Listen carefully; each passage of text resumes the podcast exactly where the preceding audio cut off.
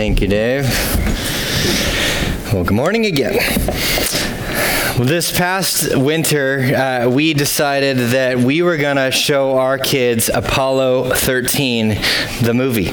Uh, it's been out for 27 years, so I'm not ashamed if I spoil anything for you, but I'll just start at the beginning.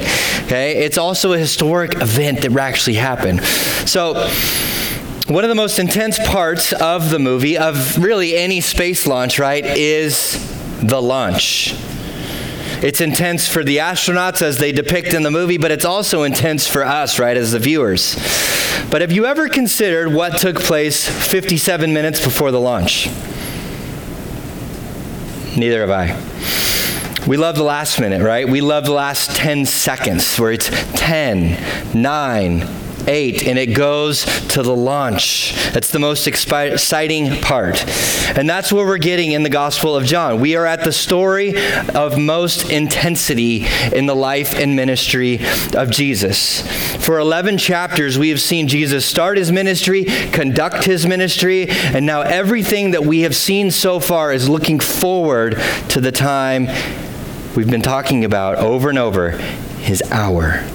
We're finally at Jesus' final Passover celebration, his third. And theologians call this week the Passover, or sorry, the Passion Week.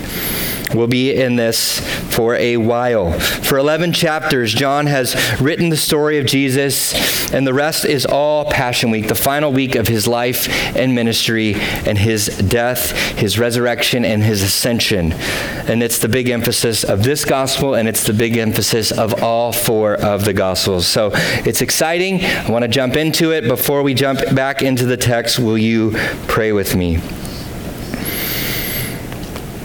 Father, we come before you and we again ask for your grace, that your words would come through my mouth, that your voice would be heard by your people, that your people, myself included, would hear, would respond, would have a heart transformed by your grace as we listened to the Good Shepherd through the mouth of this shepherd. Father, be honored in our time. Transform our hearts. Conform us more to the image of your Son, that we would cast aside our idols and follow you. We pray this in Jesus' name. Amen. So I will begin and I will walk us through the text this morning. We'll go through this short passage and then at the end I'm going to apply it for us. But as we'll see this morning, that God deals with our idols through his great high priest Jesus, who offers himself as the final Passover lamb. But before we do that, I, I figured it'd be good to have a reminder of what we saw last week. Last week we saw that Jesus has raised Lazarus from the dead. And many Jews, they came with Mary to the tomb when Lazarus was raised, and they saw what took place. The dividing lines in the sand have now been made. They're either going to have to believe in Jesus or they're going to have to reject him. Look with me again at verses 45 to 48 as it shows us this tension. It says, Many of the Jews, therefore, who had come with Mary and had seen what he did, believed in him. But some of them went to the Pharisees and told them what Jesus had done. So the chief priests and the Pharisees gathered the council and said, What are we to do? For this man performs many signs. If we let them go on like this, everyone will believe in him, and the Romans will come and take away both our place and our nations. You can put your finger there. We'll come back to that. Well, when we see Jesus act, decisions are made. As a result of seeing what Jesus did with Lazarus, many believed, but some went and told the Pharisees, the principals, the teachers, what took place. There's two options with Jesus. The first option is we hear the voice of the Good Shepherd. We believe that, and we follow that. The second option is to go back to the shepherds of Israel who don't love the sheep but rather posture and protect themselves in their own interests, not caring for the needs of God's people, the sheep. These two results, there are two results in seeing the work of God. Either we have faith and repentance, or we have resistance and opposition. And the Jews are used here positively for one of the few times in this gospel because they believe. Unlike the other parts of the gospel where they don't believe. The shamed shepherds of Israel, by contrast, who are guilty by judgment, of judgment by Jesus that we saw in chapter 9 because of their misleading and fleecing the sheep, are the ones the Jews go back to, though, that don't believe. So turning from sin is hard. Turning from what that which holds us captive is not easy. For the Jews who have turned to Jesus and followed and believed, there's abundant life we saw last week. It's available, it's received, it's lived out. But to those who follow Jesus, it also means that we die to ourselves. For those who do not believe, who do not follow, they continue to be enslaved by their slave masters. They're not free. Rather, they're in bondage. You see, they keep going back to that which holds them captive. The leaders, they don't know what to do. And so they, like good Baptists, they form a committee. The chief priest even asks the question what are we to do? Because he performs so many signs among the people. What they finally understand is it's not about, or what they finally understand is it's not about the signs, it's about what the signs they point to that there's something much more significant taking place in the work and the ministry of Jesus. So let's think about the signs that we've seen so far in the Gospel of John. He turned water into wine, where we have abundant life, and an abundance of life and blessing that is inexhaustible that comes from Jesus. We have the healing of the official son, a non believing family, a non Jew, a Gentile coming to believe, or Gentiles like you and I, we get to believe in and come into God's family. Where Jesus healed the paralytic, where Jesus gives us life by just believing his work. Where he fed the final, the, sorry, the 5,000, where there's an abundance of blessing again, where Jesus provides for our true needs, not just physical bread where he walked on water, where Jesus shows us that he can overcome and conquer the nature in which he created to provide for us our greatest needs. Or healing of the man born blind, where he gives sight to those who can see him for who he is as Savior. And as we saw last week, the raising of Lazarus, where he, Jesus raises us to a newness of life, an abundant life. And it's because of these signs, all seven of them, that this group of religious leaders gather. And this council represents the highest judicial, legislative, and executive power at the time in the nation of Israel. And so, regardless of your political perspective, imagine if there were no checks and balances at all in this country. Imagine the same party controlled the White House, 100% of the Senate and the House of Representatives, and 100% of the Supreme Court. Not that it was a majority, 100%. That's this council. And we see in verse 48 why they are concerned. They're scared of the Romans. Remember two weeks ago, the Feast of Dedication, Hanukkah. They wanted Jesus to take control and to rule as an earthly king. They wanted to put him on the throne to get these Romans out of here. And in a few short months since that date, they realized that Jesus is not going to rule like that.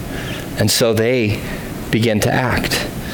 They're concerned the Romans will take away their power and their place and their nation.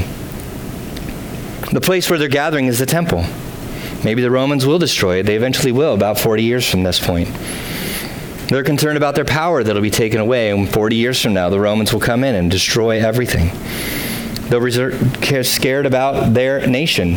And in 40 years, the Romans will come in and destroy the capital of Jerusalem and destroy the temple. The language here is about them, though. It's not the sheep. They're terrible shepherds of Israel. And these guys cared more about their stuff than God's glory, their place in the nation than God's glory. And that's what the Bible calls idolatry exchanging the truth about God for a lie, as Paul says in Romans, a false God. The New City Catechism uh, says this about idolatry is trusting in created things rather than the creator for our hope and happiness, significance, and security.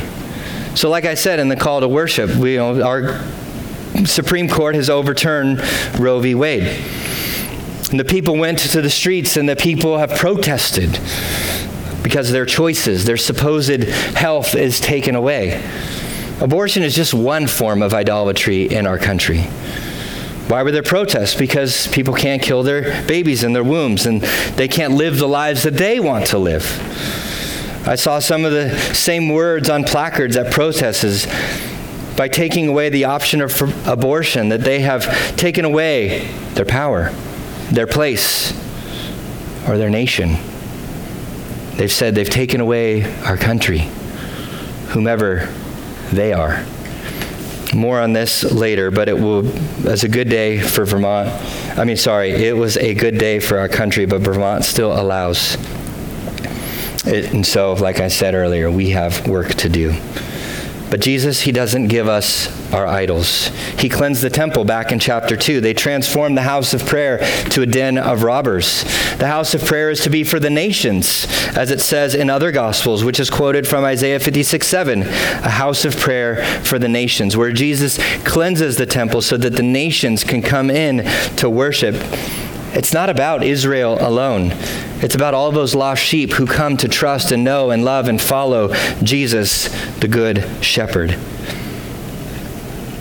I saw a headline as I was looking at things about the news. Overturning Roe will change what this means to be a man or woman in this country. And I think the, the reality that those who are thinking and using logic about this is that it will, because there will be more men and women in this country who live to take a breath one day.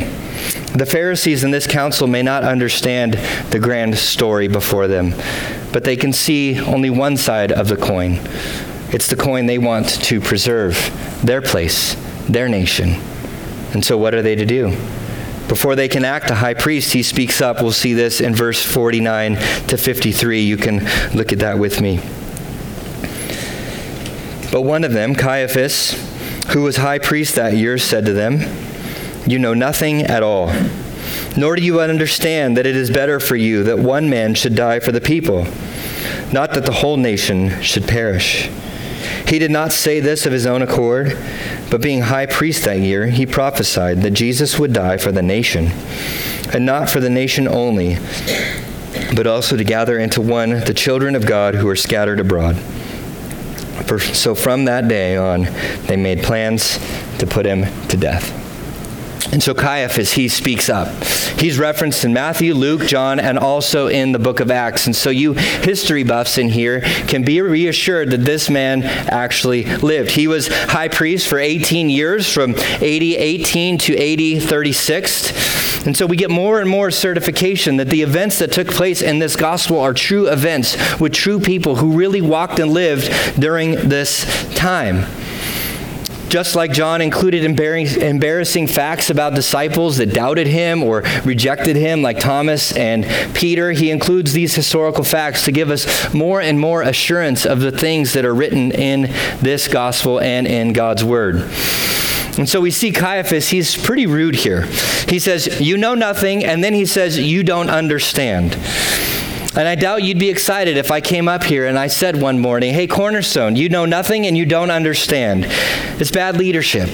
He's being rude. He's being unloving. He is not being a good high priest. But he says that they know nothing about what is going to take place.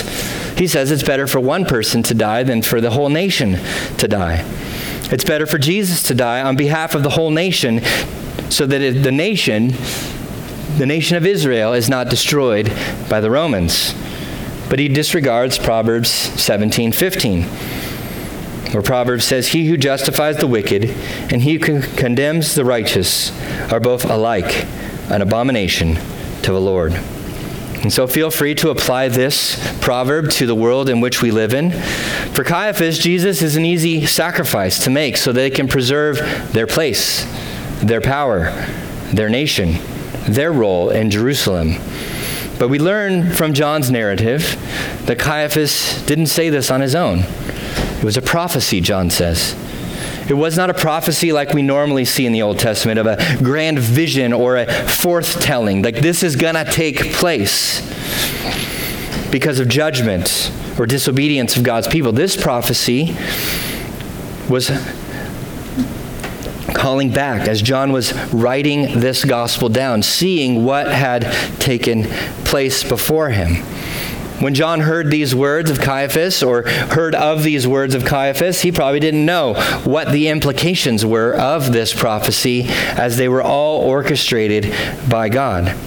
And so John interprets what takes place here by the power of the Holy Spirit as he's writing down this gospel for you and for me.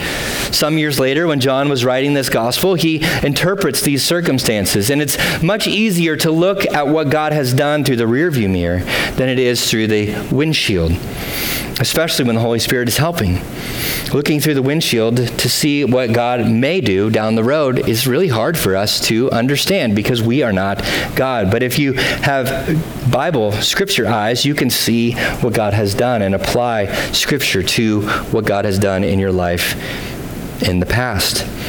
Sometimes bad things happen to God's people for greater purposes, like the man born blind. It was for his glory that he was born blind, so that Jesus would heal him, that he would have sight.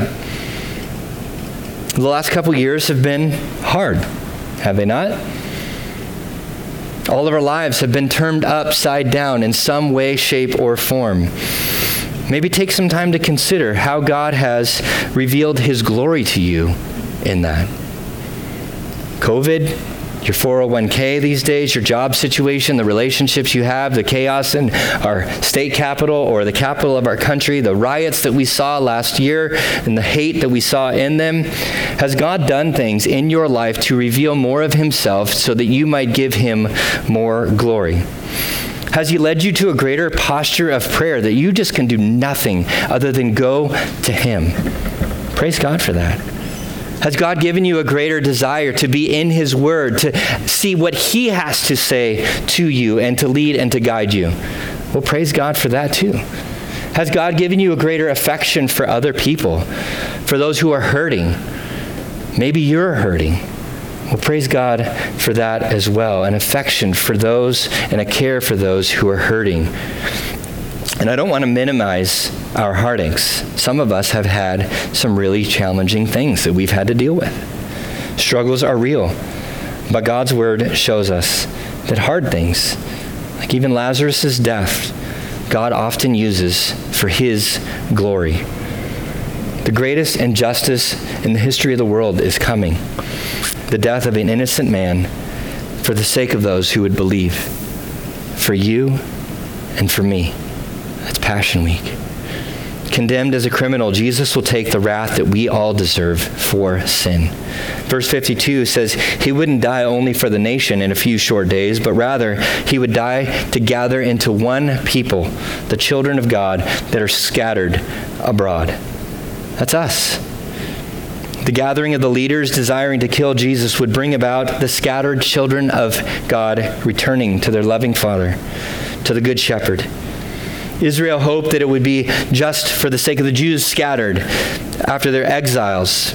But it's for more than those. It's for all who would hear the voice of the shepherd, believe, and follow the good shepherd's voice. It's for all the nations. It's for all peoples. It's for all individuals who believe. It's for Royalton. It's for all the towns that surround the town that we gather in this morning who need Jesus as their Savior. But even though that we're in Passion Week, it's still not Jesus' hour yet. We still have a few more days, and we'll look at verse 53 through the rest of the chapter and see what takes place. So from that day on, they made plans to put him to death. Jesus therefore no longer walked openly among the Jews, but when went there from the region to, near the wilderness to a town called Ephraim, and there he stayed with the disciples. Now the Passover of the Jews was at hand, and many went up from the country to Jerusalem before the Passover to purify themselves. They were looking for Jesus and saying to one another as they stood in the temple, What do you think?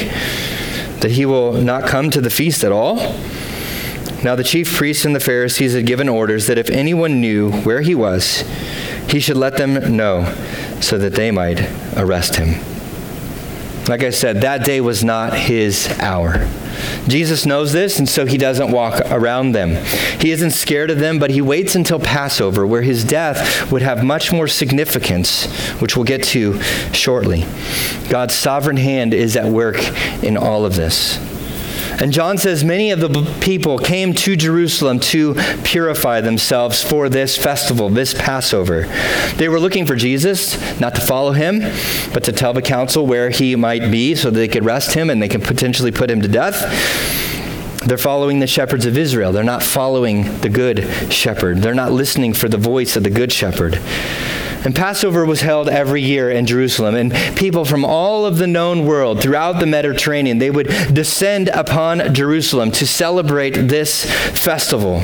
Pilgrims to offer a sacrifice to celebrate God's provision as they commemorated what God did in delivering the people of Israel from their slavery in Egypt, to be free in the land, the land that they were trying to preserve. The council did for themselves. And we see now full circle in this Gospel of John. If you remember in chapter 2, there were two big sections of that. Where first, there were ceremonial cleansing jars that were used to purify people that were filled with water that were turned to wine. And then the second half of that chapter, you see Jesus cleanse the temple. And as readers of God, John's gospel, we are to see that it all points to Jesus. That Jesus is the only one that can cleanse us from our sin. They came, remember, to cleanse themselves for the Passover. Passover can't cleanse us, but the true Passover lamb can. Jesus cleansed the temple for the nations to come in to worship. It was the pure, spotless Lamb of God, Jesus Himself, who made it possible for all people from all nations, from all tribes, to come to worship, to be gathered in as God's children by believing, which results in worshiping. For the nation offered a sacrifice, this Passover lamb, each year to commemorate what God did for his people in Exodus. We'll see that fulfilled in Jesus, prophesied by Caiaphas as the one lamb sacrificed, not just for the nation, but for all of God's scattered children. At this last Passover feast that John or that Jesus celebrates, John the Baptist's words from chapter 1 verse 29, they come to fruition. For the Lamb of God who takes away the sin of the world. He will be sacrificed. And friends, that's good news. And so, where do we go from here? How do we apply this text to our lives? Well, I said at the very beginning, where God deals with our idols through his great high priest Jesus, who offers himself as the final Passover lamb. First, God deals with our idols. We talked about that a bit already. I use one example of idolatry in our culture. It's evident what some people worship other than God. Some are very vocal about it. What about the stuff, though, we keep to ourselves? When something is taken away from us, I think it's easy for us to see what that idol is. Do we hold on tight to it? Maybe it's your political party or your representatives. When they don't win or they win, how do you respond? Do we tend to think of a politician as someone who can fix all of our problems? They won't. Maybe it's your bank account. If you look at your checkbook, you can see where your money goes. What does that tell you about your priorities? What you worship? Would it show a bunch of stuff purchased for you? This is not a terribly bad thing. Would it show a bunch of stuff purchased to keep you safe? Which, again, is not always bad? Or would it show you a generous heart of stewardship? When you can't have your stuff, is it worth a bit of interest or maybe some debt to have it? A small sacrifice for an idol you might have? Maybe it's your freedom. You don't tell me what to do. Let me do what I want. Don't restrict how I want to live my life. If your supposed, free, supposed freedom is taken away, how do you respond? When we tend to think of idolatry in our culture, we think of this remote Indian tribe that is worshiping some carved image or totem or something like that. But Paul says that idolatry is much more significant. And it's a, something of which the wrath of God goes against in Romans chapter 1. Paul says, claiming to be wise, they became fools and exchanged the glory of the immortal God for images resembling mortal man and birds and animals and creeping things. Exchanging the glory of God for anything is idolatry. Exchanging the creator for a politician, exchanging the creator for temporal freedoms, exchanging the creator for a bank account, exchanging the creator for anything is idolatry. It's the first of the Ten Commandments. You shall have no other God before me. And I don't know what your idols are. I often don't even know what mine are until they get taken away. But think about it. What are your idols? What do you value more than God? It's an idol. The council was worried about their nation and their place and their ruling. What do you worry about most? What do you fear most? Maybe an idol for you. Jesus deals with our idols. Second, God deals with our idols through his good shepherd, the greater high priest. Jesus is the greatest high priest. Not only have we seen the contrast between the shepherds of Israel and the good shepherds, we see the contrast between Caiaphas, this earthly high priest, and Jesus, the great high priest. So think about what a priest is to do. Not from a Catholic perspective where we go and ask for forgiveness and penance and all those things. The priest intercedes for God's people. People cannot approach God the priest has to do it on their behalf from the biblical perspective. That's what Caiaphas was supposed to do. He was to lead by example, he was to intercede for God's people, he was to help God's people in caring and shepherding them, offering sacrifices on their behalf for God's people. But he didn't. But Jesus does. The author of Hebrews says this in chapter 2, verse 17 Therefore, he, speaking of Jesus, had to be made like his brothers in every respect, so that he might become a merciful and faithful high priest in the service to God, to make propitiation, which is pay- payment for our sins of the people. Jesus did that. Or Hebrews 4:15 says this, "For we do not have a high priest who is unable to sympathize with our weakness, but one who in every respect has been tempted as we are, yet without sin." Let us then, with confidence, draw near to the throne of grace, that we may receive mercy and find grace to help in the time of need. Whereas said, the high priest was supposed to act on behalf of men and women in their relation to God. Only the priestly line from the descendants of uh, Aaron were able to go and approach the altar in the temple where Jesus is the fulfillment of the priesthood. He's the gentle and loving priest towards you and towards me. And we look, and he rather took the harshness and the wrath of God on our behalf. All we have to do is believe the gospel to receive that the good news that God saves sinners through the life, death, and resurrection of Jesus. Where we all sin, the wages of sin is death. And God, being holy, requires a payment for sin. That's death. Where the sacrificial system was to bring about some of that forgiveness. But Jesus, who was without sin, took upon himself the consequence for your sin and for my sin on the cross. When the innocent Jesus died for guilty folks like you and me, he dies and rises after three days, and he gives us an abundant life. He gives us a life we were meant to live, an eternal life. And all we have to do is believe in it to receive it. And God calls us to live in a way that is in response to his love, in obedience. But the pastor who wrote Hebrews reminds us that our sin is also paid in full. And so when we sin, we aren't given license to sin more and more, but rather we can find continued forgiveness through the great and gentle high priest that Jesus is.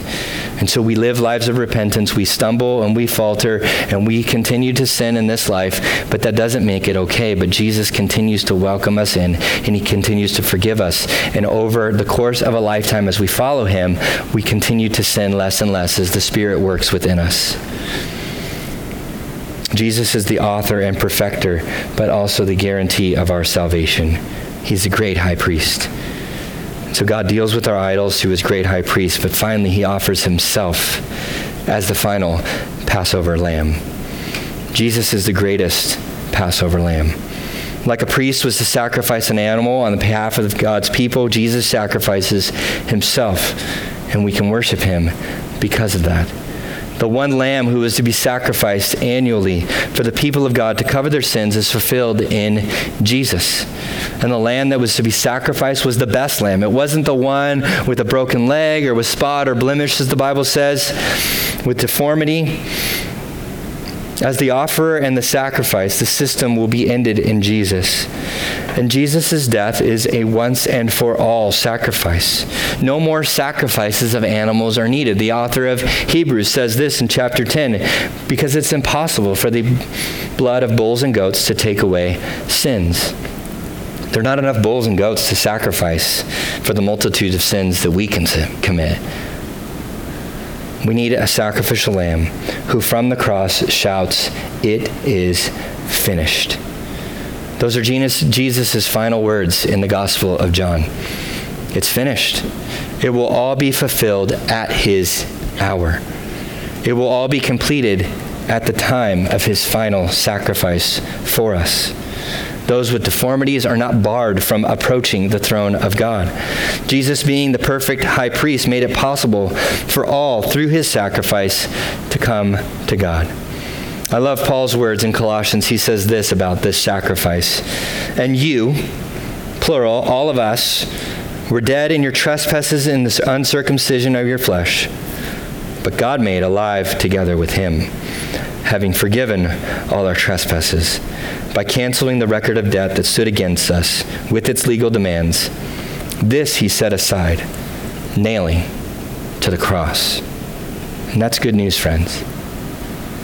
And I'll finish with this final quote from Dietrich Bonhoeffer in this book, The Cost of Discipleship. And I think it really helps to apply the main idea from our text this morning that God deals with our idols through his great high priest, Jesus, who offers himself as the final Passover lamb.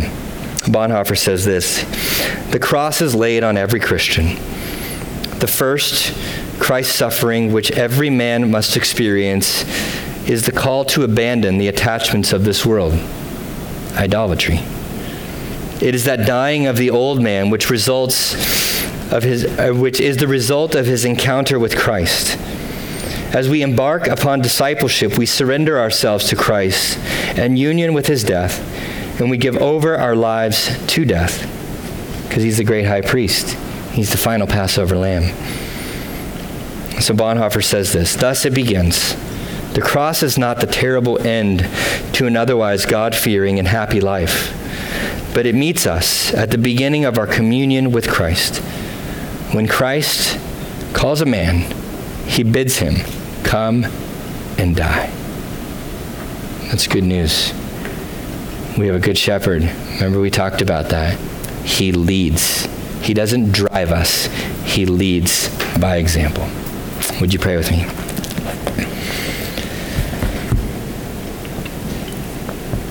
Father, we thank you that you sent your Son to die in our place on the cross for our sins. God, He is a faithful high priest. He is the final Passover lamb. But the grave did not hold him. And after three days he rose, he appeared to disciples, to even those who rejected him and doubted him and betrayed him. And he gives us grace. But he didn't remain on earth. He ascended to heaven, and he is seated right now at your right hand, ruling and reigning and interceding on behalf of us. Praying for us, helping us. He gives us your spirit to live in us, to convict us, to equip us, to lead and to guide us, to illuminate your word as we read it and submit ourselves to it. And God, we thank you that your Son leads by example, that as he bore his cross up that hill, was nailed to it, died in our place for our sins, the once and for all sacrifice. We can rejoice in that. We want to sing because of your mighty, glorious love towards us. But God, we ask that you would help us to live lives in submission to you, of obedience. And when we stumble and falter, we know that we have grace. But God, we ask that you would help us. You would deliver us from evil. Lead us not into temptation. And God, we thank you for the grace upon graces, John says in chapter 1, that we receive through Jesus Christ. And so we stand and we lift up our voice. We worship you for your great high priest who sacrificed himself to take the penalty for our idol worship.